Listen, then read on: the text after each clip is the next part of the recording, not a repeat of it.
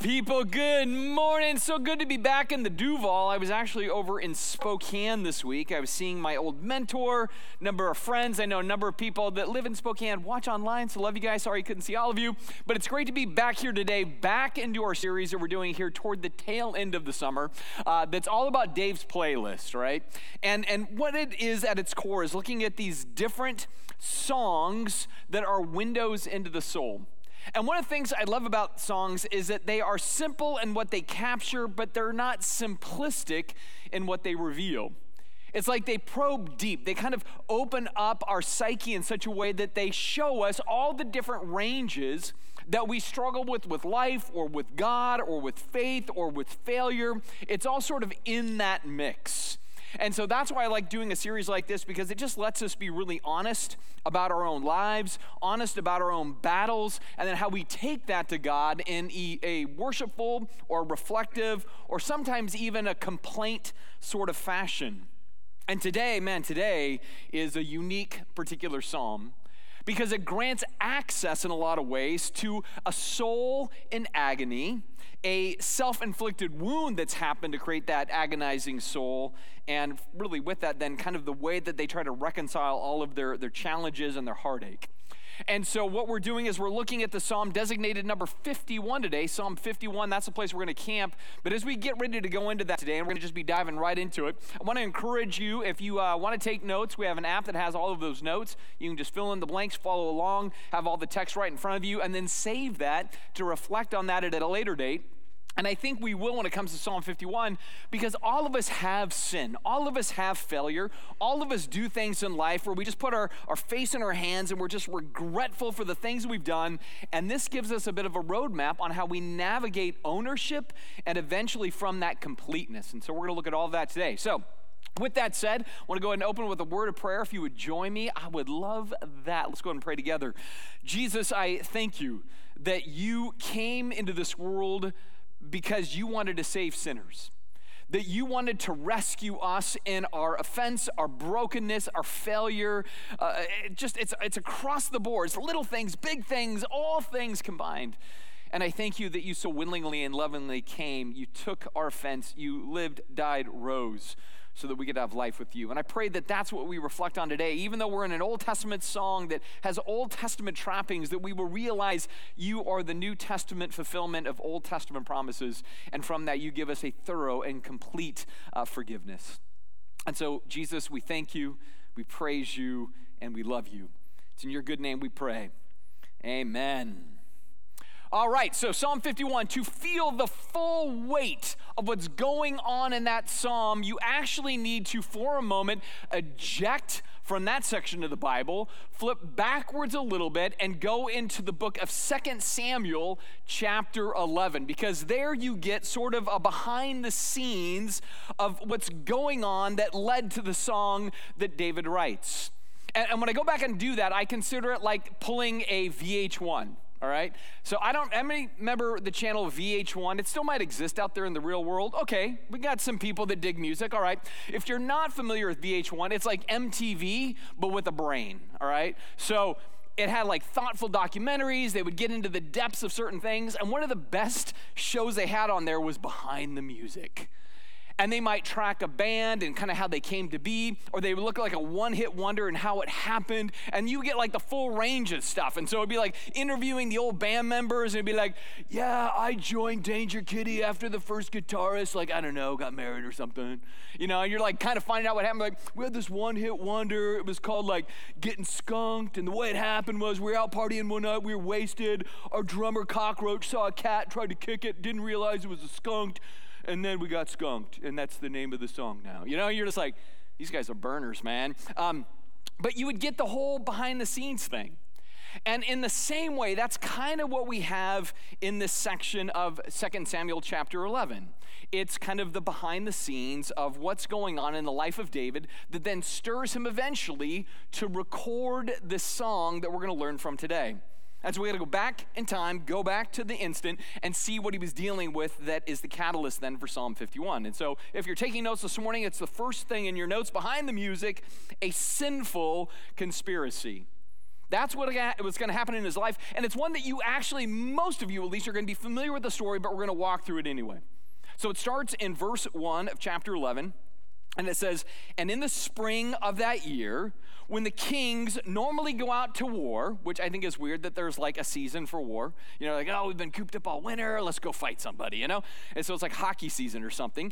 David sent Joab and the Israelite army to fight the Ammonites, and they destroyed the Ammonite army and laid siege to the city of Rabbah. However, David stayed behind in Jerusalem. So, idleness is the devil's playground. You've heard of that. And where normally kings are going to go with their armies into battle, David's like, mm, I've done enough of that for a while. I'm going to lay back, chill, do things in my own pad, let you guys go fight for me. So that's exactly what he does. And it seems he's laying around, he's eating, he's drinking, he's doing whatever. And one late afternoon, after his midday rest, David got out of bed and was walking on the roof of the palace, and he looked over the city and he noticed a woman of unusual beauty taking a bath. He sent someone to find out who she was, and he was told she is Bathsheba, particularly the wife of Uriah the Hittite. Now, now, real quick about this uh, that Uriah as a Hittite means he wasn't of national Jewish origin. He must have converted to this, or maybe his father or grandfather, whatever, they kind of came into this. So he still has a national identity in this non Jewish space, but he's now a faithful Jewish follower, follows the God of Israel. That's who he is. More importantly, he's a man of courage and valor and renown, so much so that we see elsewhere in the Bible that he is one of David's mighty men. So originally it was a group of 37 dudes, eventually it grew to 80, but it's like a Navy SEAL rolled with a Secret Service dude, an FBI agent who actually can cook good food, like all in one. Like that's who he is. He's tough, he's driven, he's focused, and he's very, very loyal to David. In fact, David's mighty men go all the way back to David's predecessor when there was King Saul. King Saul didn't like David because he was a threat to being the future king, and Saul wants to punk David. And so David had these men that just rallied for him. And this is one of those dudes that just rallies to David, loves his king, right? He'll die for king and country. And so he is committed to his king. But now his king stands on his balcony checking out his wife right? So you begin to see how things are going. And it's weird that we call them peeping toms. We should have called them peeping Davids from the start because that's who he is, right? He's just peeping on this woman that is not his woman. And so it says David then sent messengers to her. And he doesn't send messengers so they could have tea and scones and talk about the plight of a mighty man of valor that serves the king. No, it says when she came to the palace, he slept with her. She had just completed the purification rites after having, menstrual, having her menstrual period, which is a weird additive, but we'll see in a minute. Then she returned home, and later Bathsheba discovered that she was pregnant, and she sent David a message saying, Bun in the oven, dude, this is on you. Right? And this is a pretty serious thing that's going on, right? And, and, and so to kind of understand that little additive about her, her menstrual cycle there, uh, basically what it's trying to communicate is her husband's gone, She's had her monthly cycle, which means he's not going to be the dad. It's not possible. The bath that she's taking on the rooftop is actually her ceremonial purification. So it says she's completed that cycle for the month, and then she's been with the king, and therefore the fact that that's all true, it implicates David as the only possible option for the father. So David can't be say, "Hey, were you with somebody else? It can't be me, whatever else." It's just trying to airtight the story that David is going to be the one to blame. He is the one that's brought forth this problem. What you want to understand about this then, when we start to pile up David's offenses, that initially his offense is threefold, right? Threefold. First, when you look at the Ten Commandments, the, the tenth is, Thou shalt not covet thy neighbor's wife. But that's exactly what the king has done. Another one of the commandments says, You shall not commit adultery. But that's exactly what he does. And adultery is a capital offense. In their world, their law, you do that, you must die. That is the, the requirement for that kind of offense. And then the third thing that I think we have to just be honest about, and I know this might be a little uncomfortable, but what David actually engages in is basically a sexual assault. Right? Because again, there's this power differential. So if this happened today, it would be like a CEO taking advantage of a lowly page or secretary. She can't say no. She can't resist. She can't refuse the king. He just gets what he wants from her. And so, in that sense, it's borderline a rape, if not a rape because she cannot have any retaliation for what's going on. And so basically, he's got two capital offenses on top of a covetous problem. So three sins total. It's like a hat trick of offense here. Well, David's like, I got to fix the problem. So he calls Uriah back from the battlefront. And he's basically doing this so that Uriah comes home and has a conjugal visit with his wife. That he goes and he goes to bed with his wife, and then from that, Uriah will think it's his child and everything is covered up.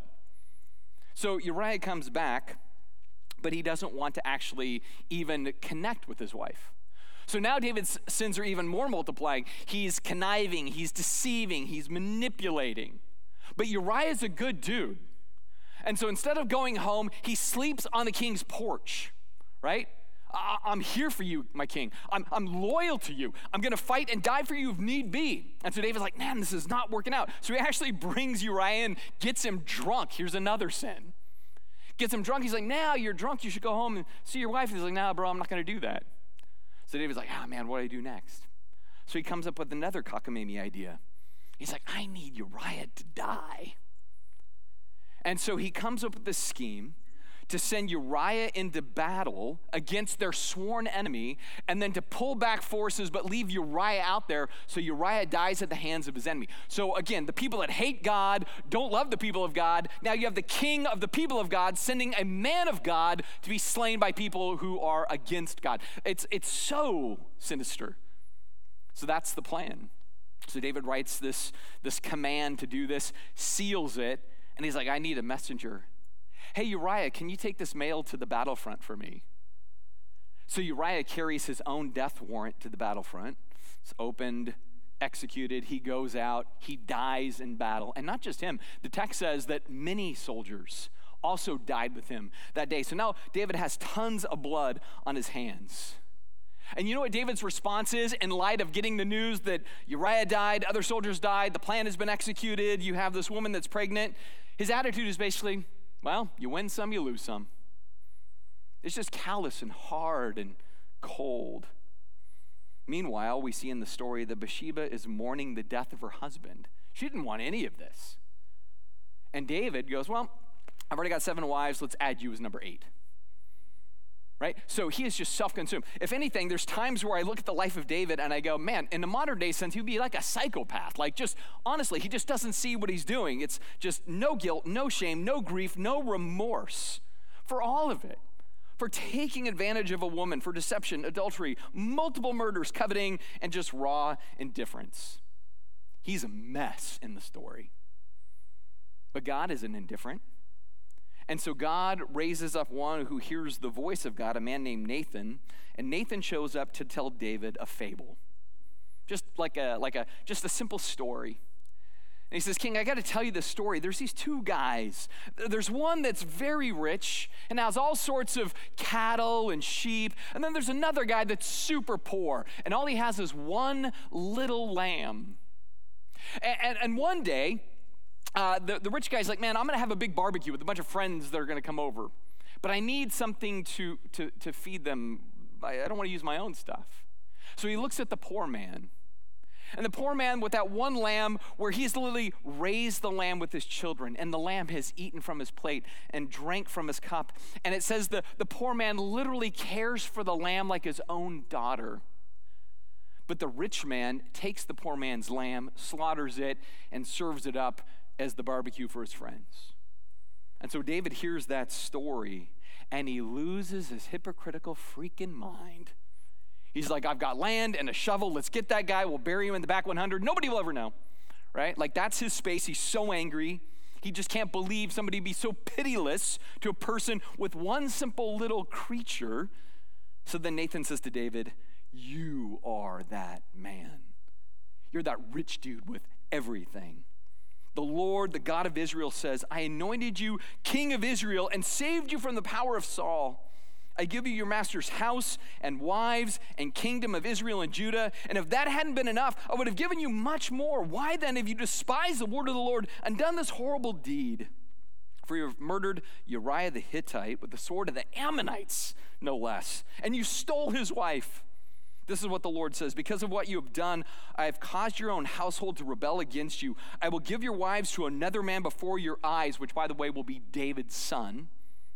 And it will be David's son who will go to bed with them in public view, which is meant to disgrace his father. You did it secretly, but I will make this happen in the open in the sight of all Israel. And it's finally there that David confessed to Nathan, I have sinned against the Lord.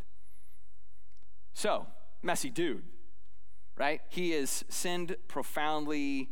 His family and world will implode systemically, and thus he writes Psalm 51 vividly. And it begins with a sincere contrition. Starting in verse 1. He says, Have mercy on me, O God, because of your unfailing love, because of your great compassion. Blot out the stain of my sin. Wash me clean from my guilt. Purify me from my sin, for I recognize my rebellion and it haunts me day and night. Excuse me. I know that one. Like, I know that one where you're just like, man, I can't escape it. I can't avoid it. I'm so weighed down by it. That's kind of where he's at, man. Doesn't matter what space he's in, it's just constantly before him. Now, a couple of things about this that I think are interesting. First of all, he appeals um, not to justice here necessarily, nor even to law. I wouldn't even say he appeals to the sacrificial system. Look where he's going. God, I'm relying on your mercy. I'm re- re- relying on your, your loyalty and love. I need your compassion for this one, right? I can't check all the boxes and be okay because he's been merciless, he's been loveless, he's been selfish, but he knows that God is greater than his weaknesses, greater than his failures, and so he's going right to the top with this one. He's not going to the priest and saying, hey, let's put together like whatever the, the, the sacrificial system requires. He's like, man, I'm bypassing that right now. I got to go to a higher authority. I've got to go to God who can deal with my heart. And so he goes outside of legal prescription here. Because let's be clear if David was like, I just got to do what the law says to make me right with God on this one, he would do two things. He would first go to the priest and say, All right, uh, what do I need to give for a sin offering? And they'd say, You need to do this and this and this. He's like, Okay, I'm going to do that. The second thing he should do is demand his own execution. Because what he's done is actually worthy of death. The only way you can fulfill honoring God in the law is that David be executed. He, he doesn't really go down either one of those roads, it seems. If anything, he veers out of the law and throws himself simply on the grace of God. He goes, I just need more. I need you. I need you to step in and deal with me, change me, relieve me, and release me. See, I, I, I, love this whole thing because it does feel like a foreshadowing of Jesus. Like when we all come to Jesus, we don't come and we're like, all right, what are all the things that I got to do in the prescription to, to make things right? It's like we just throw ourselves on his grace. Like, you did for me what I can't do for myself. You died for my sins. I can't do that for me. I can't keep all the rules to be right with you, but you kept all the rules so that I can be right with you. And so I just trust you. Take me. That's really where David is going with this whole scene. And so he's not really going after forensic acquittal. He's just going after kind of this relational embrace with God because he feels the weight of his failure. And he knows only God can bring relief. That leads to a multifaceted confession for him. I say multifaceted because confession has bandwidth to it. I don't know if you realize that. One part of confession is acknowledging, like, I've done wrong. Another part of confession is um, celebrating what is right. So, this is why we say, like, Christians have confessions or creeds. They're acknowledging the right, but we also want to admit when we've been wrong. And David's going to do both. And so he says, Against you, and this is his confession of wrong, against you and you alone have I sinned. I have done what is evil in your sight. Now, in a certain sort of way, that's kind of true in the sense that um, ultimately God's law comes from God, and David has violated a bunch of laws, and so only against God has he violated the law, but he's also violated his other wives, Bathsheba, Uriah, other soldiers, his family, and ultimately the nation. Like he's got all kinds of dirt on his hands.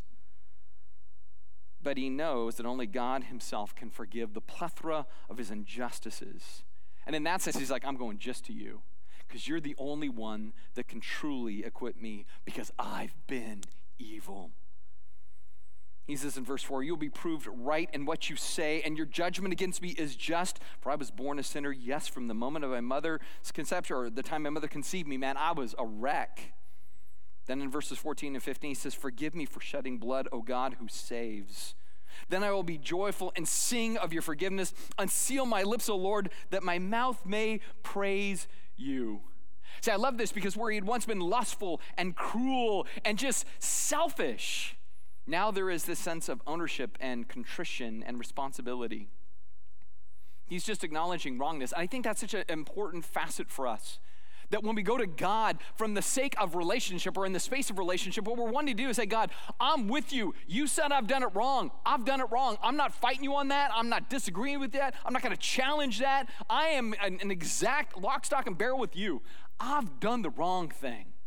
And so he confesses his wrongness. But then he also confesses God's rightness. He goes, Here's what I know about you, God. You delight in truth, in the inward being, and you teach me wisdom in the secret heart. Now he's going into this positive confessionary thing. And this verse is kind of tough. If you look at it in English translations, you could probably pull up any six, and all six are going to kind of word this a little bit differently. They're like, what's he getting at exactly? It seems what he's trying to say is God, here's what I also want to celebrate and confess that you love my purity both when it's public and when it's private. You want me to live not just from knowledge, but from heart. You want me to own truth, but in the sense of wisdom applied and lived out. I don't want to keep being a fool, and you don't want me to be a fool. I want to be wise, and I want to walk in your word in such a way that it makes wisdom kind of exude from my being and the decisions that I make. And so, God, I know what you want. Thus, verse 70 says, Purify me from my sins, literally descend me. Descend me, purge me, and I will be clean. Wash me, and I will be whiter than snow. Notice the conviction.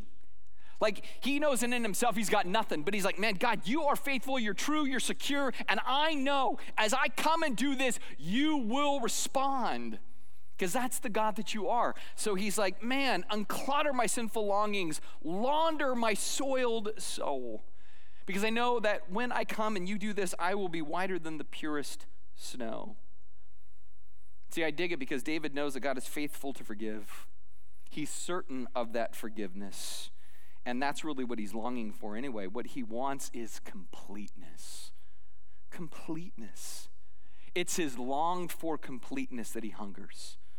Verse 8 Oh, give me back my joy again, for you have broken me. Now let me rejoice. Don't keep looking at my sins. Remove the stain of my guilt. Here's the thing about this, and I want to be really clear on. I've said this before because uh, I'm all about honesty. Sin is fun. Sin is invigorating. Sin is a good time. Sin is that taboo thing that when you first go into it, man, it's nothing but a blast. But it's like living life on a high interest credit card, right? Pretty soon you max it out and you've got now debt and interest on that debt. And where it was fun and invigorating to be with another man's wife, it's all fallen apart. And now the bill is due, and there's interest involved, and it's crushing. It's taken away all the joy, all the fun. And so now there's grief and regret and consequence. And so David, man, he's like, man, my soul is is wrecked. And I know my life will never be the same. My moment of gratification has led to a life of frustration. Because remember what God told Nathan, uh, David, the, your family will never go back to neutral after this. Your life, your kingdom is forever changed. You will be forgiven, but there's gonna be consequences that remain. And so David knows that, but he still knows that even in light of the consequence, God can still give him joy. And so he says, Remove the shame, restore the joy, reclaim my heart. Thus he cries in verse 10 Create in me, forge, a fashion, create in me a clean heart, O God renew a loyal spirit within me. See, there's really kind of two profound requests that are buried in that. Give me a heart unblemished and give me a loyal loyalty undivided. Because that's where he's been. He's been divided in many different ways, right? And, and, and where he's at here in that request, again, every time I read Psalm 51, it just kind of resonates with me because, like I said, I have certainly been in spaces in my life where I've just stepped in it. I've done something really, really ridiculous, and I'm so frustrated at myself, you know? Just like so deeply angry at what I've done. And I kept going, I, like, I'll, I'll be in my car and I'll just be like kind of hitting the dash. Like, why, why, why? Stupid, stupid, stupid, dummy. You know, like that whole thing. And I actually believe that space is where we should start. Right? We should be like so grieved about something stupid or dumb or sinful or foolish that we do that we're like, dummy, dummy, dummy. But that repetition will not heal the heart. In fact, if anything, it might even shackle your heart. And it, and it leaves you in a space of guilt and shame as opposed to what guilt and shame should lead to, which is relief and release and forgiveness.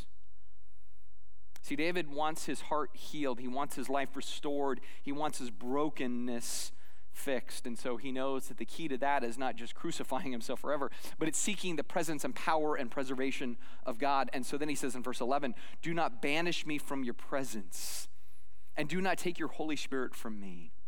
Restore to me the joy of your salvation, your rescue, and make me willing to obey you. Four requests are in there. Two are more in the negative, and then two are in the positive. The ones that are more in the negative are don't leave me, don't abandon me. Right? In the Old Testament period, the Holy Spirit would come and go from the kings. Right? This happened to Saul. He had the Spirit, and then the Spirit left, and Saul went crazy. And David's like, I've done stuff worse than Saul. Lord, do not take your spirit from me. More importantly, don't let your presence be abandoning me to myself. I do not want to be left to myself. So, again, in the negative, he's saying, Do not reject me. Please. That's kind of, he says, I don't want that. I can't bear the thought of that. He says, Instead, restore to me joy. Make me willing. Give me a passion to do what you call me to do. See, I, I love that both are in play. He knows that he needs God's availability and he needs God's reinforcement. And so he's longing for that.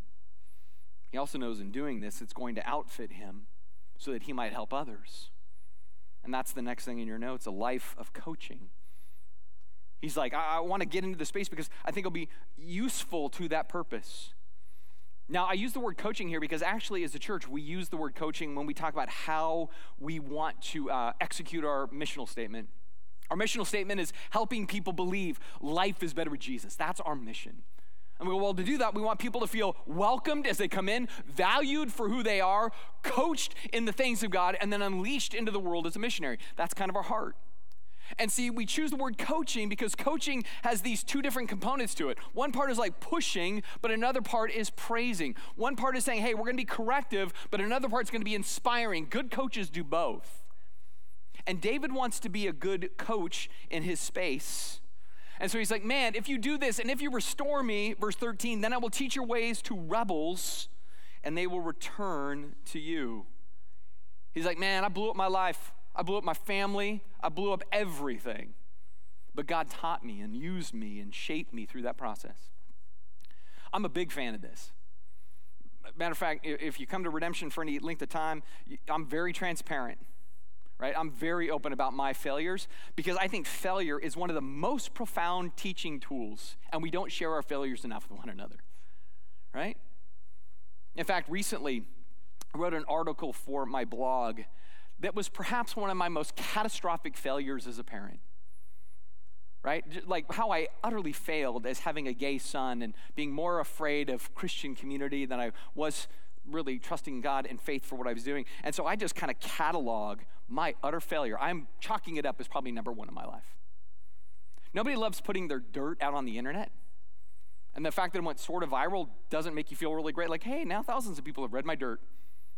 Right? But but here's the thing, we learn from failure. We learn from mistake. We should be honest about those things so that we might teach. We might say, you know what? Learn from where I blew it. Learn where you can do better and seek the Lord in the process. Seek the Lord. And as you seek the Lord, realize He can heal in that process as well. This leads to David's core walkaway. And this is so good. Verse 16. He says, God, I know what you want. He says, You do not desire a sacrifice, or I would offer one, right? He says, You don't want a burnt offering. The sacrifice that you desire is a broken spirit. You will not reject a broken and repentant heart. I love this because this is an Old Testament dude, right? Who writes an entire song about, I love the law. The law of the Lord is perfect, great, awesome, beautiful. I, I can't stop thinking about the law of the Lord. But here's like, man, I know even that is insufficient. What I know is that you don't want to sacrifice as what, much as you want me to be completely dependent on you. Here's the thing I'm going to tell you today God doesn't want your strength, God wants your weakness.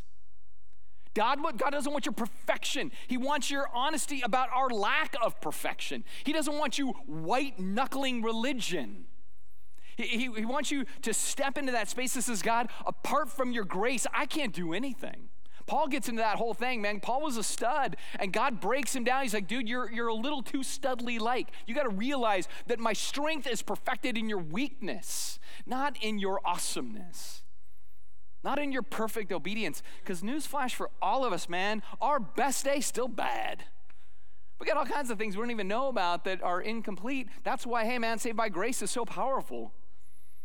And the more humble we are in that, as opposed to proud, the better off we are because, man, then we're going to depend on God a whole lot more. That means we're going to Him and saying, God, here's my need, and here's my sin. And thank you for your grace because I know that's what takes me forward. See, this is what David knows. And so he just says, God, I, I know what you want in the end. You don't want my good works. You want my absolute loyalty and dependency on you every single moment of every single day. And so that's kind of where he lands. But then there's addendums to this song, and it's a closing request. It says in verse 18 Look with favor on Zion and help her, rebuild the walls of Jerusalem. Then you will be pleased with sacrifices and offered in right spirit with burnt offerings and whole burnt offerings. Then bulls will again be sacrificed on your altar. This is a very weird conclusion to this song, and most scholars believe it was added far after David's life. Right? So the Holy Spirit says, we're going to put a little added thing in here, and we're going to make a parallel. We're going to parallel the life of David with the life of the nation of Israel. Because after David was king, his son became king. After his son became king, the kingdom divided, and both the northern and southern kingdom were eventually wiped out by the Assyrians and then the Babylonians, and everybody goes off to exile. And then eventually they come back to the city under Nehemiah and Ezra and they begin to rebuild the walls. And it seems that this is written in that period, but they're making the parallel. And it's kind of a bookend because really the actions of David started a series of dominoes that in essence led to the Babylonian captivity. And then they come back and it's like, oh, let's make sure we learn from David. We learn from how when he failed, he quickly made himself right with God when he blew it, he realized that what God truly seeks of his people isn't just rote rules and creedal ideas. He wants heart, he wants person, he wants commitment, he wants loyalty, he wants dependency. In other words, it kind of closes and says, in one sense, don't be a David, but in another very real sense, be very much a David. See, what I love about the story is one of the greatest heroes of the Old Testament is honestly a pretty terrible human being, at least at parts of his life. A man after God's own heart did things that by our standards would have put him in prison for the rest of his life. Right? And yet, God still draws in, God still heals and binds up the broken. God forgives even those types of offenses. I think that's powerful. And then, even more powerful is the fact that we then, as New Testament Christians, we don't put our stock in law or David, we put our stock in Christ who came and did what no one else could do, offered to us what none of us could achieve, promises us a forgiveness, forgiveness that is far superior than anything even David could have envisioned in his life. And what's cool about today is today is Communion Sunday. And we're going to take communion here as a church in just a moment. But as we do, I want you to think about, again, the radical nature of the forgiveness that Christ offered. right? As he came, lived, died, rose to move us from death to life, right? To deal with all of our offense. And then in exchange, give us a life with God, rich, abundant, and full. This is why I say life is better with Jesus. When you're cleansed, forgiven, changed, moved, and motivated by Him, life is better. Life is better for you and for those around you. It is. And so, as we take communion, realize that what we're doing is remember the body and the blood as we're looking at what Jesus did to forgive us, to create in us a new heart, to take out our heart of stone and put in a heart of flesh. That's what the Old Testament talks about. That's what Jesus accomplishes for us. And so, right now, I'm going to go ahead and pray, setting us up for communion, also setting maybe some of you up to say, I want to follow Jesus. And so, if you would join me by bowing your head and closing your eyes. I just want to start off by saying anybody that's watching online or maybe watch later, watches later this week or is in the room and you're like, man, I've got all kinds of baggage in my life, all sorts of regretful decision. And I'm not a Christian. Man, the first step for you is going to Jesus and saying, Jesus, forgive me of all of the things that I've ever done that are against you and against others. Forgive my sin. Step into my life. Make me whole. Renew my heart help me begin this journey with you. You make that your prayer and your words. Man, that's stepping over the line from death to life, from old to new. If you made that your prayer, we want to know about that. We have a little tile in our app. You could let us know through there. There'll be a number on the screen when your eyes open up. You could text us. Just let us know I just started to walk with Jesus today. Or I'll be out at the front door. Stop and say, hey, man, I made that my prayer. Would love to know that for the rest of us, I know that we all have sins, big and small, right? We have self righteous religious sins, we have unrighteous immoral sins, and everything in between. We are very frail and faulty race. But there is forgiveness, there is refreshment, there is healing. And, and today, maybe just as you're getting ready for communion, it's just a moment of saying, God, I'm bringing this one before you. I know I've done this. I've been hiding it. I know I've done this. I've hurt people. I know I got to address this, and I'm choosing not to. I'm being too proud about it, too hostile about it, too unloving about it, too whatever it is. Like, just confess it. Just come to Him and say, I acknowledge it. I agree with you that this is wrong, and I agree with you that there is a way that is right. Man, He wants to restore. He wants to complete us. Jesus, thank you. Thank you that um, we are so pocked full of mess, and yet you love us. Thank you that you have taken all of those offenses away from us. You are faithful. May we be faithful to you in your name.